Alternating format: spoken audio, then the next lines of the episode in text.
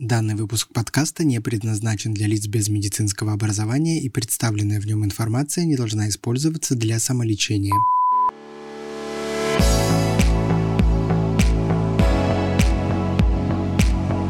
Здравствуйте, дорогие друзья! Мы вновь приветствуем вас на канале Общества детских дерматологов. И я рад всех приветствовать. И сегодня у меня в гостях замечательный доктор, замечательный ученый, замечательный дерматолог и просто красивая женщина а, Лариса Сергеевна Круглова, проректор а, Центральной государственной медицинской академии Управления делами президента, заведующая кафедрой дерматовенерологии и косметологии Центральной медицинской академии Управления делами президента, доктор медицинских наук, профессор. И сегодня мы с ней поговорим о животрепещущей теме. Здравствуйте, Лариса Сергеевна. Здравствуйте, Николай Николаевич, глубоко уважаемые коллеги. Очень рада впервые поучаствовать в таком прекрасном проекте, как подкасты об основных наших заболеваниях. Да, и сегодня мы не случайно пригласили вас, потому что вы являетесь большим специалистом вообще по многим дерматологическим проблемам. Но сегодня, поскольку мы все-таки общество детских дерматологов, нас волнуют многие вопросы, связанные с детьми, и наверное, одна из важных таких групп детского населения — это подростки. Подростки которые страдают акне. Что же это такое? Акне, угри. Почему сегодня мы так встречаемся, почему это важно, почему это э, действительно востребовано всеми, ну, помимо того, что это очень распространено. Лариса Сергеевна, как вы думаете еще? Ну, вот вы же не случайно сказали в самом начале, что сегодня речь у нас пойдет о подростках, а именно в этом возрасте мы считаем, что 80-85% проходит через эту проблему в той или иной степени э, тяжести. И основными моментами, которые должны помнить наши практические врачи сейчас, что акне рассматривается как хроническое воспалительное заболевание. О чем это говорит? Ну, во-первых, мы должны думать всегда о поддерживающей терапии. Во-вторых, сопровождение наших пациентов с точки зрения формирования симптома комплекса постакне. Мы тоже об этом обязательно поговорим. Ну и основное, то, что все-таки первичным при этом заболевании именно воспаление. А значит, ретиноиды будут играть важную роль в лечении таких пациентов. Да, но прежде чем мы перейдем уже к таким серьезным вопросам, связанным с терапией, я хочу сказать, что действительно это важный момент, поскольку, казалось бы, ну, так банально, да, какие-то там прыщи на лице, ну, подросток побегает, пройдет, перерастет, все пройдет. Но Оказывается, что порой тяжесть психических переживаний подростка и снижение качества жизни, которое он в связи с этим испытывает, значительно превосходят таковое при акне, например, в сравнении с тем же даже сахарным диабетом, с какими-то тяжелыми формами гипертонии, какими-то другими заболеваниями. Вот по результатам исследований различных э, это оказалось такой неожиданной находкой. И поэтому действительно нам очень важно понимать, что есть проблема, с которой нам надо работать. Да, вот я тоже хотела сказать, что действительно в пубертатном, препубертатном периоде вот эти эмоциональные всплески, обусловленные гормональными всплесками, могут приводить к развитию достаточно тяжелых психоэмоциональных расстройств и депрессивных состояний, даже из-за вот таких незначительных высыпаний да, на кожу. Поэтому, конечно, лечить надо.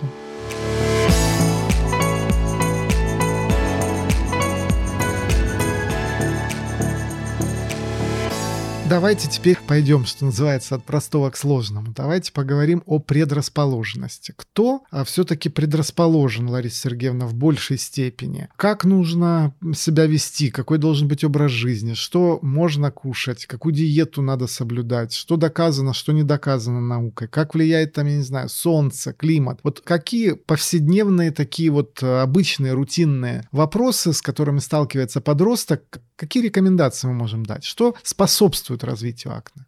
Ну, э, в отношении генетической составляющей этого заболевания было очень много проведено исследований, и все-таки мы считаем, что генетика касается именно степени тяжести. То есть вот тяжелые формы акне, они генетически детерминированы. И риски формирования рубцов постакне. Тут тоже определенная генетика существует, как реагируют межматриксные составляющие, как это все потом реализуется в поствоспалительном процессе. То есть это есть определенная склонность к формированию рубцов. В отношении экспозом факторов, в отношении эндогенных экзотических экзогенных факторов тоже, вы знаете, было много публикаций, касалось молочных продуктов, именно не кисломолочных. Ну, с определенными оговорками. молочных. Обезжиренных, да. С определенной оговоркой, конечно, можем порекомендовать, особенно если в анамнезе у пациента он достаточно много употребляет пищу мороженого или обезжиренного молока. В отношении... А тут уже мороженое, уже углеводы, уже сладкие. Да, сладость. уже переходим к углеводам. Вот именно в отношении легко усвояемых углеводов четко есть корреляция. А, естественно, мы своим пациентам обязательно рекомендуем ограничить легко усвояемые углеводы, особенно если мы видим детей с метаболическими нарушениями различной степени тяжести и различным, так скажем, комбинации. И это и ожирение, и это инсулинорезистентность. Мы знаем, сколько сейчас таких пациентов детского возраста. Ну, в отношении ультрафиолетового излучения да, тоже... вот сейчас скоро уже Ой, лето. Столько мифов, столько мифов вокруг этого ультрафиолетового излучения. А, с одной стороны, естественно, бактерицидное действие плюс камуфлирование высыпаний, потому что загар появляется. Но с другой стороны, принцип обратной связи. Когда сушится кожа, идет в центральную нервную систему сигнал о том, что нужно усилить выработку кожного сала. И что мы получаем? Они возвращаются из мест с повышенной инсоляцией, и у них, пожалуйста, обострение. И второй момент, который касается применения топических системных ретиноидов. Можно ли их назначать в летнее время? Потому что бытует, э, и я таких встречала пациентов, которым врачи не назначали системный ретиноид, объясняя это тем, что наступает лето. Но это не является причиной для того, чтобы не назначить. Вот здесь мы уже препарат. переходим а, потихонечку к лечению. Хотел спросить еще такой момент. Кого должен все-таки лечиться больной с акне. Ведь начинают искать э, гастроэнтеролога, который там лечит какие-то дисбактериозы. Кто-то идет к косметологу бесконечно какие-то там чистки. чистки, да, пилинги, что-то делает. А к дерматологу как-то все идут с какими-то серьезными кожными заболеваниями и с акне как-то не считают нужным обращаться, думая, что это какая-то несерьезная болезнь. У вас есть такие пациенты, которые проходят все круги ада, пока к дерматологу не придут? Вот э, таких пациентов очень много. Я считаю, что должны заниматься дерматовенерологи, это наша нозология, мы понимаем, что делать с этими пациентами, а походы беспричинные гастроэнтерологу, если нет никаких симптомов а со стороны желудочно-кишечного тракта, и что туда идти? Обследовать этих здоровых детей. Да, есть до сих пор разные такие методики лечения. Болтушки всякие с серой предлагают, с, там, я не знаю, со стрептоцидом, на спирту, старые прописи. Как вы к ним относитесь, Лариса Сергеевна? Отрицательно, потому что это оттягивает э, время назначения адекватной терапии. А это значит и прогноз по рецидивам, и прогноз по формированию тех же рубцов постакне, например. Да, конечно. Время там, теряют пациенты. Да, уже время этих старых прописей, конечно же, прошло. А, они содержат ряд компонентов, которые стимулируют развитие потом акне в большей степени. А вот, э, да, еще любят у нас аутогемотерапию до сих пор делать. Кровь берут из вены, ее там, я знаю, колят внутримышечно, да еще совмещают с пенициллином, какими-то антибиотиками, вот такие разные методики, неизвестной, так сказать, степени доказанной эффективности. Что мы еще можем сказать тем слушателям, которые нас слушают сейчас? Ну, я надеюсь, что именно вот такие образовательные программы помогут все-таки искоренить из э, тактики ведения наших пациентов такие методы да, лженауки. Мы, мы им да, можем порекомендовать уже прекратить этим заниматься. Да.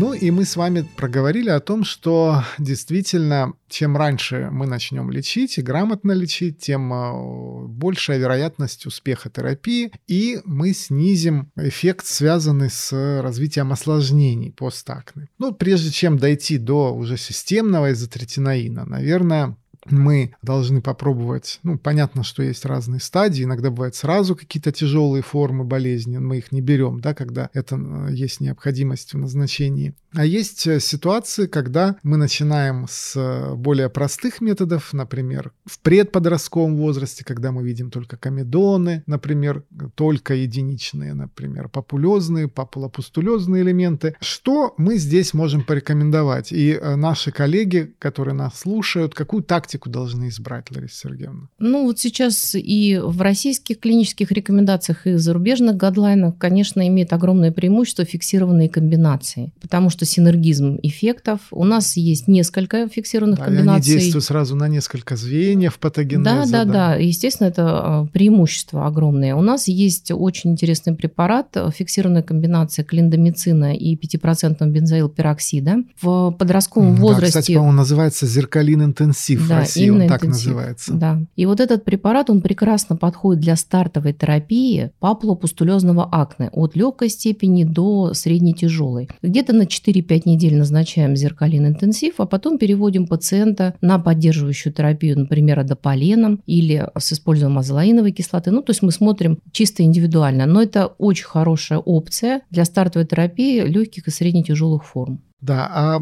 еще помимо основного лечения, как часто, например, пациентам нужно умываться, какие-то обезжиривающие средства использовать или нет, или это все-таки вредит коже? Правильный бережный уход за кожей при акне – это очень важный компонент достижения э, ну, хорошего клинического результата. Поэтому всем пациентам необходимо рекомендовать бережное очищение, то есть это не агрессивные мыла. И в зависимости от назначенной лекарственной терапии мы, например, рекомендуем либо увлажняющие какие-то средства, либо уже когда-то этап реабилитации э, для профилактики поствоспалительной гиперпигментации или рубцов. Но, кстати, дерматокосметика может иметь и терапевтический определенный потенциал, и при тех же комедональных акне вполне подходит для моноварианта терапии. Хорошо. Вот мы полечили, либо у нас нет достаточного эффекта, либо мы уже видим более тяжелые варианты, либо мы видим, наверное, риски э, формирования рубцов в большом, так сказать, количестве у пациента. Ну, здесь уже время системной терапии, наверное, да. Безопасны ли они, Лариса Сергеевна? Столько всяких мифов, страхов по поводу системного изотретинаина. Как бы вы прокомментировали? Я знаю, что у вас тоже практически подросток дома живет.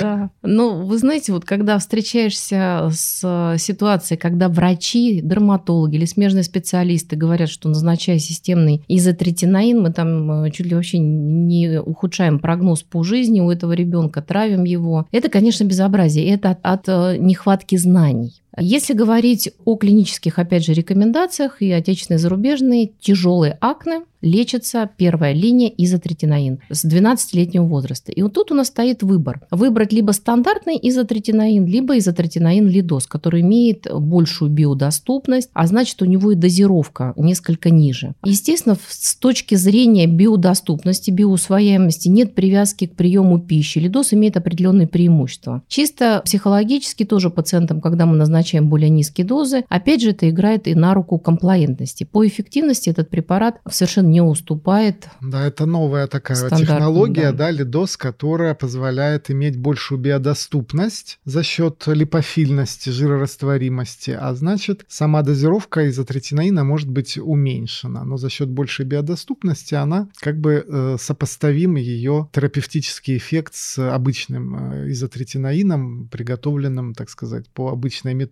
У нас в нашей стране по технологии лидос созданный изотретинаин называется Акнекутан. И это я для наших слушателей говорю. Хотелось бы уточнить такой момент. Вот а, пациент с беременностью у нас э, часто путают, и мы вот общались на прошлых наших передачах, начинают рассказывать, особенно девочкам, более того, дальше некоторые родители в своих фантазиях уходят, что и мальчикам это тоже нельзя, что это как-то влияет на деторождение негативное, что нельзя два года потом беременеть после приема изотретинаина. Прокомментируйте прокомментируйте этот миф, Лариса Сергеевна. Ну, действительно миф, потому что в группе ретиноидов системных у нас есть два препарата, изотретинаин и ацитретин. Вот у изотретинаина период полураспада 28 часов. Помножаем на 7 периодов, и у нас получается с вами 14-15 дней. То есть через 15 дней этого препарата даже остатков нет в организме. Препарат обладает прямым тератогенным действием. Что это такое? То есть когда он есть в организме, тогда он действует. Поэтому считается, что через один цикл у женщин можно можно беременеть, потому что нет препарата, нет тератогенного действия. Другое дело ацетретин. У них раньше в инструкции было два года, теперь они поставили три, и это уже тогда действительно ну, длительное такое время. В отношении мальчиков и мужчин, вы знаете,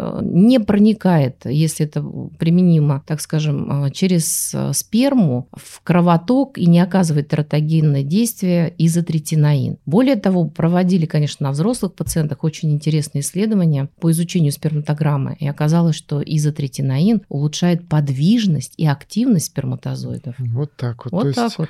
Это как еще и у Виагры, да, открыли. Для сердца ее делали, а здесь надо же, еще дополнительные свойства открылись. Так мы сейчас начнут наши слушатели акнекутан пить по поводу и без повода этого делать не нужно. Все-таки нужно вспомнить про прыщи изначально, если они вас беспокоят. Но у акнекутана, как у другого стандартного изотретинаина, есть реальные прогнозируемые побочные эффекты, о которых мы должны говорить, информировать наших пациентов. И прежде всего это развитие ксероза и хелита. Ксероз – это маркер эффективности работы препарата. Поэтому необходимо нашим пациентам для того, чтобы купировать и снизить степень э, тяжести, назначать сразу увлажняющие препараты или средства дерматокосметические, например, перфектаин. Да, из этой линейки как бы производителя акнекутана как раз предложено дополнение к терапии для профилактики ре- ретиноидного дерматита, да, сухости и так далее. А как вы относитесь еще к таким вещам? Какой дозе мы должны назначать? В высоких дозах, либо можно идти на низких дозах этого препарата. Какие сейчас современные тенденции? Ну, во-первых, у нас есть регламентирующий документ, это инструкция к препарату, и есть клинические рекомендации, где по акнекудану четко прописано 0,4-0,8 мг на килограмм массы тела. Суммарная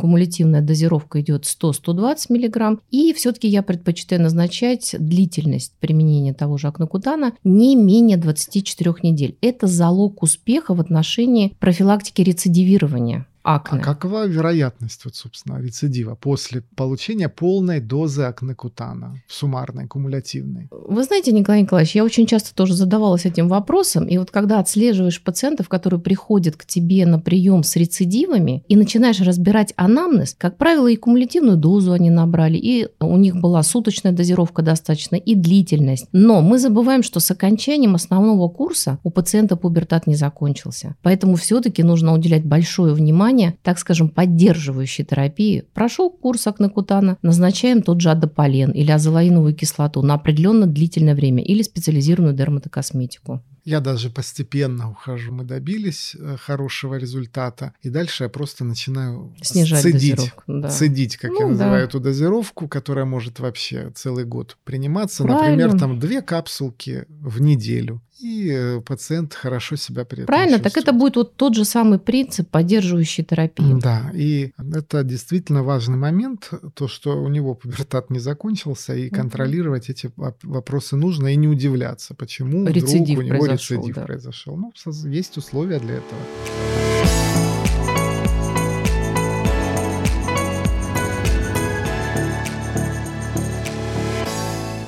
Вот еще очень важный такой момент, э, прежде чем мы закончим, не могу не спросить об этом, потому что все равно все что-то хотят с собой делать, особенно девушки у нас молодые, ходить к косметологу, что-то там ковырять, чем-то там шлифовать, что-то там, нам, не знаю, накладывать какие-то особые электроды, не знаю, ну, куда и к чему. И э, про акне, которое, понятно, собственно, все на лице. Хочется им видеть быстрее какой-то вот замечательный эффект э, младенческой кожи. Вот начал пациент пить акнекутан. Что ему можно порекомендовать из косметических процедур? И можно ли что-то делать? А что категорически нельзя делать? Ну, вы знаете, все, что идет с нарушением кожного покрова, аблитивные методики, даже в фракционном режиме, пилинги, дермообразии, я бы все-таки не рекомендовала делать, потому что истончается верхний эпидермальный слой, кожа более уязвима, мы можем получить осложнения, те же рубцы. Да. Поэтому вот такие активные процедуры, если идет речь о коррекции рубцов постакне, необходимо начинать, ну, я думаю, что где-то 2-3 месяца после окончания а, приема того же акнокутана. Но мы же можем назначить нашим пациентам наружное средство, которое будет работать в отношении рубцов и коррекции, Как и профилактики. профилактики, да. И есть а, специальный а, продукт постакнектин, который назначается с 4-5 месяца приема акнокутана. И они в синергии очень хорошо работают. Да, постакнетин уже как раз, если перфектаин просто увлажняет и сопровождает да, терапию изотретинаином, то уже постакнетин разработала компания, и там есть активные ингредиенты, которые направлены на профилактику э, образования рубцов. Ну, кстати сказать, и сам э, акнекутан, э, его действующее вещество, изотретинаин, благодаря вот особым патогенетическим, так сказать, процессам,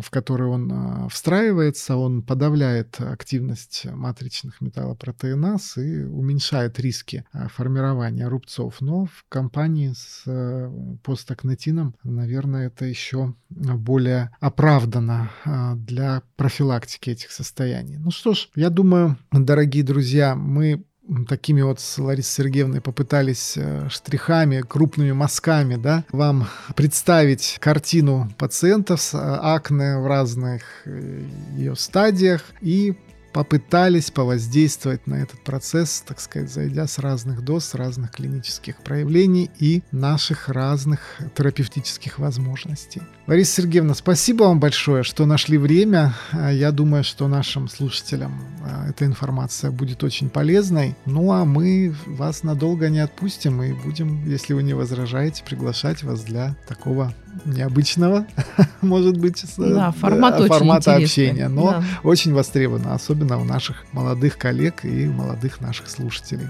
Спасибо. Спасибо. Спасибо. Спасибо. Всего самого доброго.